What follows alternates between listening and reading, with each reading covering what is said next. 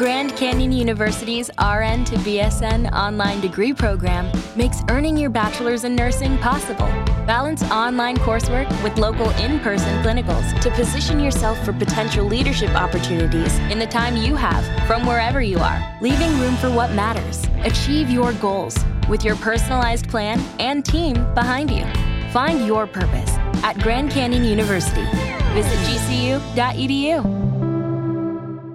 Star Wars 7 by 7 episode 2873. We're back to Obi-Wan Mondays. Obi Monday, something like that. There are only two of them left before the premiere of the Obi-Wan Kenobi series, and today we're going to talk about something that has just been released as part of the journey to Obi-Wan Kenobi, if you will, which is the first issue of the five-issue miniseries from Marvel Comics.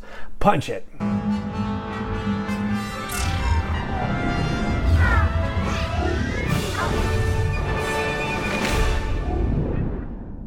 Hey, Rebel Rouser. I'm Allen Voivod, and this is Star Wars 7 by 7 your daily dose of Star Wars joy. And thank you so much for joining me for it. So, this is the only issue of the five issue miniseries that we're going to get before the premiere of Obi Wan Kenobi on May 27th. The ending of the comic says that the next issue is coming out in June, so yeah, we're going to have to wait a little bit. And what we find out from this is that there's going to be basically a framing story where Obi Wan is hanging out. Oh, by the way, this is a full spoiler episode, so we're just going to dive right in. There's your official warning. So Obi Wan's hanging out. This is going to be the framing story, it seems, across the five issues. And he is old Obi Wan. So this is Obi Wan just before the events of A New Hope for all intents and purposes. And he is contemplating the fact that a sandstorm is on the way. He's learned to sense it, and it's you know, definitely a sandstorm, not any kind of rainstorm, because it only rained once in his time on Tatooine, and it was four days after he arrived there, and it hadn't rained since.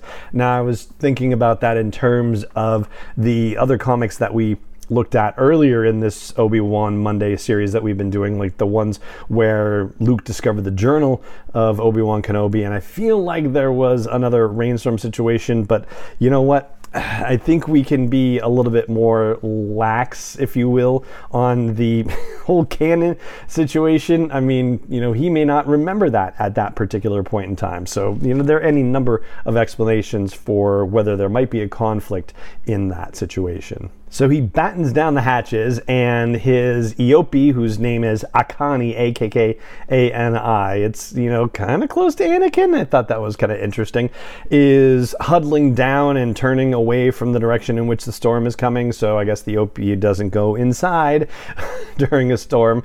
Anyway, so Obi Wan decides to wait out the storm by working on his journal. And his journal entry for this particular issue is a thing called Youngling's Challenge. At least that's what the story is called in the comic. And so the particular story of what's happening in this issue is a reminiscence that Obi Wan has about his time at the Jedi Temple and somebody who was very important to him, a person by the name of Garen Rand, who is a young female Padawan. And he was somebody that he was bunking with and very connected to. They were both part of the same clan, the Kaibuk clan.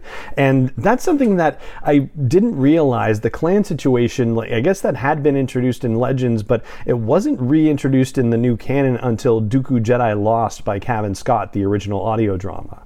Now, here's where things get particularly fascinating.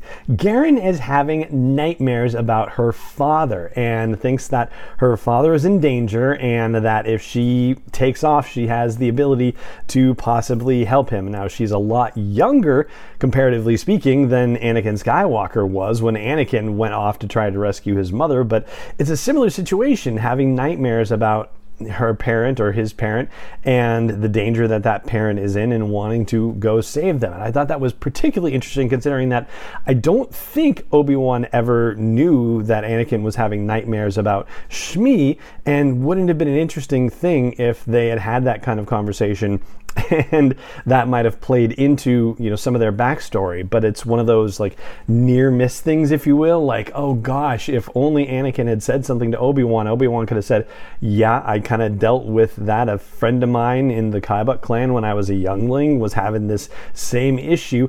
I mean you know if anakin had opened up to anyone but you know monday morning quarterbacking as it were. And i think that that's a an interesting thing too about these stories is we go back and fill in details on things. You get these sort of like, ooh, if only kinds of moments in the storytelling with these new details that we're learning. And I haven't yet encountered a situation where I've been like, oh, with that new detail they're adding in the backstory, that really just makes, you know, other canon storytelling just not make sense. Like, I haven't had that experience yet. If you've had that experience, I'd love to hear about that. Just, you know, curious. So chime in either at sw7x7.com for this episode or on YouTube at youtube.com slash sw7x7 where the video version of this is. I'd love to hear about it. Anyway, so Garen decides that she's going to leave the Jedi Temple and Obi-Wan knows or thinks that she shouldn't leave the Jedi Temple, so he goes after her. And he describes Coruscant as a metropolitan abyss, which I thought was a great turn of phrase. Anyway, so they are in the lower levels. He's trying to track her down, but then he runs afoul of some ugly people. He tries a Jedi mind trick, which works on a Rodian, but doesn't work on everyone. And so then he has to start using the Force to try to fight. He doesn't have a lightsaber with him, and he says that it's like being in water and yet not quite knowing how to swim, his experience of using the Force in that moment. And I thought that was pretty cool too. And it turned out that Garen, like, realized the commotion was happening, but it also turned out that Garen had arranged with somebody who, come to find out later, is a lieutenant in Black Sun, that this person was going to get Garen off world. But when she realized that Garen and this newcomer are both Jedi, she tries to, you know, handcuff him and take him captive, and then they break free. And Obi Wan says, you know, come back to the temple, and she says, no. Garen does. I can't. I'm gonna go rescue my father, and so he lets her go, and then goes back to the temple himself. Who's waiting there for him when he gets back? But Yoda. And Yoda knows that she's gone and you know says well yeah there's new wisdom that you've learned here today as a result of all of these situations and you can think about it while you're busy and he force calls a broom over to him and makes Obi-Wan start sweeping up random places in the Jedi Temple. And that little moment of you know the broom flying and then Obi-Wan a young kid Obi-Wan sweeping really kind of gave me feels for the very ending of the last Jedi. Like you know, a little mop-haired kid with the broom and the force and whatnot going. Yeah I definitely got some last Jedi vibes out of that too but the lesson that Yoda thinks that Obi Wan has learned is that there's only one person in the galaxy who's going to be able to keep him safe, Obi Wan safe, and that's Obi Wan himself. He'd been looking to Garen to you know, be a safe haven, as it were, and a support. And that also is really kind of fascinating because if one of Anakin's big issues was attachment, then it's kind of one of Obi Wan's issues too and he correctly identifies what Garen is experiencing as fear and says like you have to let it go. I know you're afraid for your father, but you know we're not about fear. You have to let it go. And she goes off and does what she does, but in the same story, he also talks about attachments because she's holding on to a particular kind of silver medallion that she uses to pay Black Sun for transit off world.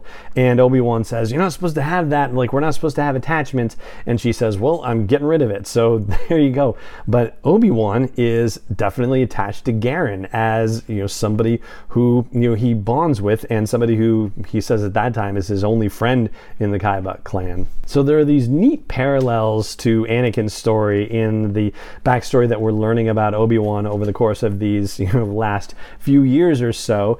And I feel like it's one of those situations where, you know, how when you're a kid, you don't necessarily think about your parents' lives or, you know, what's going on in their inner space. That's kind of what's happening here. I mean, I think we've gotten a lot of perspective from the movies. Certainly, Attack of the Clones and Revenge of the Sith are from you know Anakin's point of view, or very well centered on him, and not necessarily so much on what's going on with Obi Wan Kenobi. We're finding out that there are a lot of parallels between their two experiences, which I guess kind of makes sense, being both brought up in the Jedi Order. And if only they could have been more open with each other about these sort of things, then who knows how different the galaxy could have been. So, anyway, there you go. That that is my look at the first of the five issues of the Obi Wan Kenobi series and some of the highlights and big themes to pay attention to. And I do want to give a quick shout out to Tim McMahon for helping make these comic reviews and discussions possible. And that's going to do it for this episode of the show. It just remains for me to say thank you so much for joining me for it, as always, and may the force be with you wherever in the world you may be is not endorsed or sponsored yet by Lucasfilm Limited, Disney, or 20th Century Fox, and is intended for entertainment and information purposes only. Star Wars, the Star Wars logo, all names and pictures of Star Wars characters, vehicles, and any other Star Wars related items are registered trademarks and/or copyrights of Lucasfilm Limited or their respective trademark and copyright holders. May the force be with them. All original content is copyright 2021 by Star Wars 7 by 7 We hope you love it.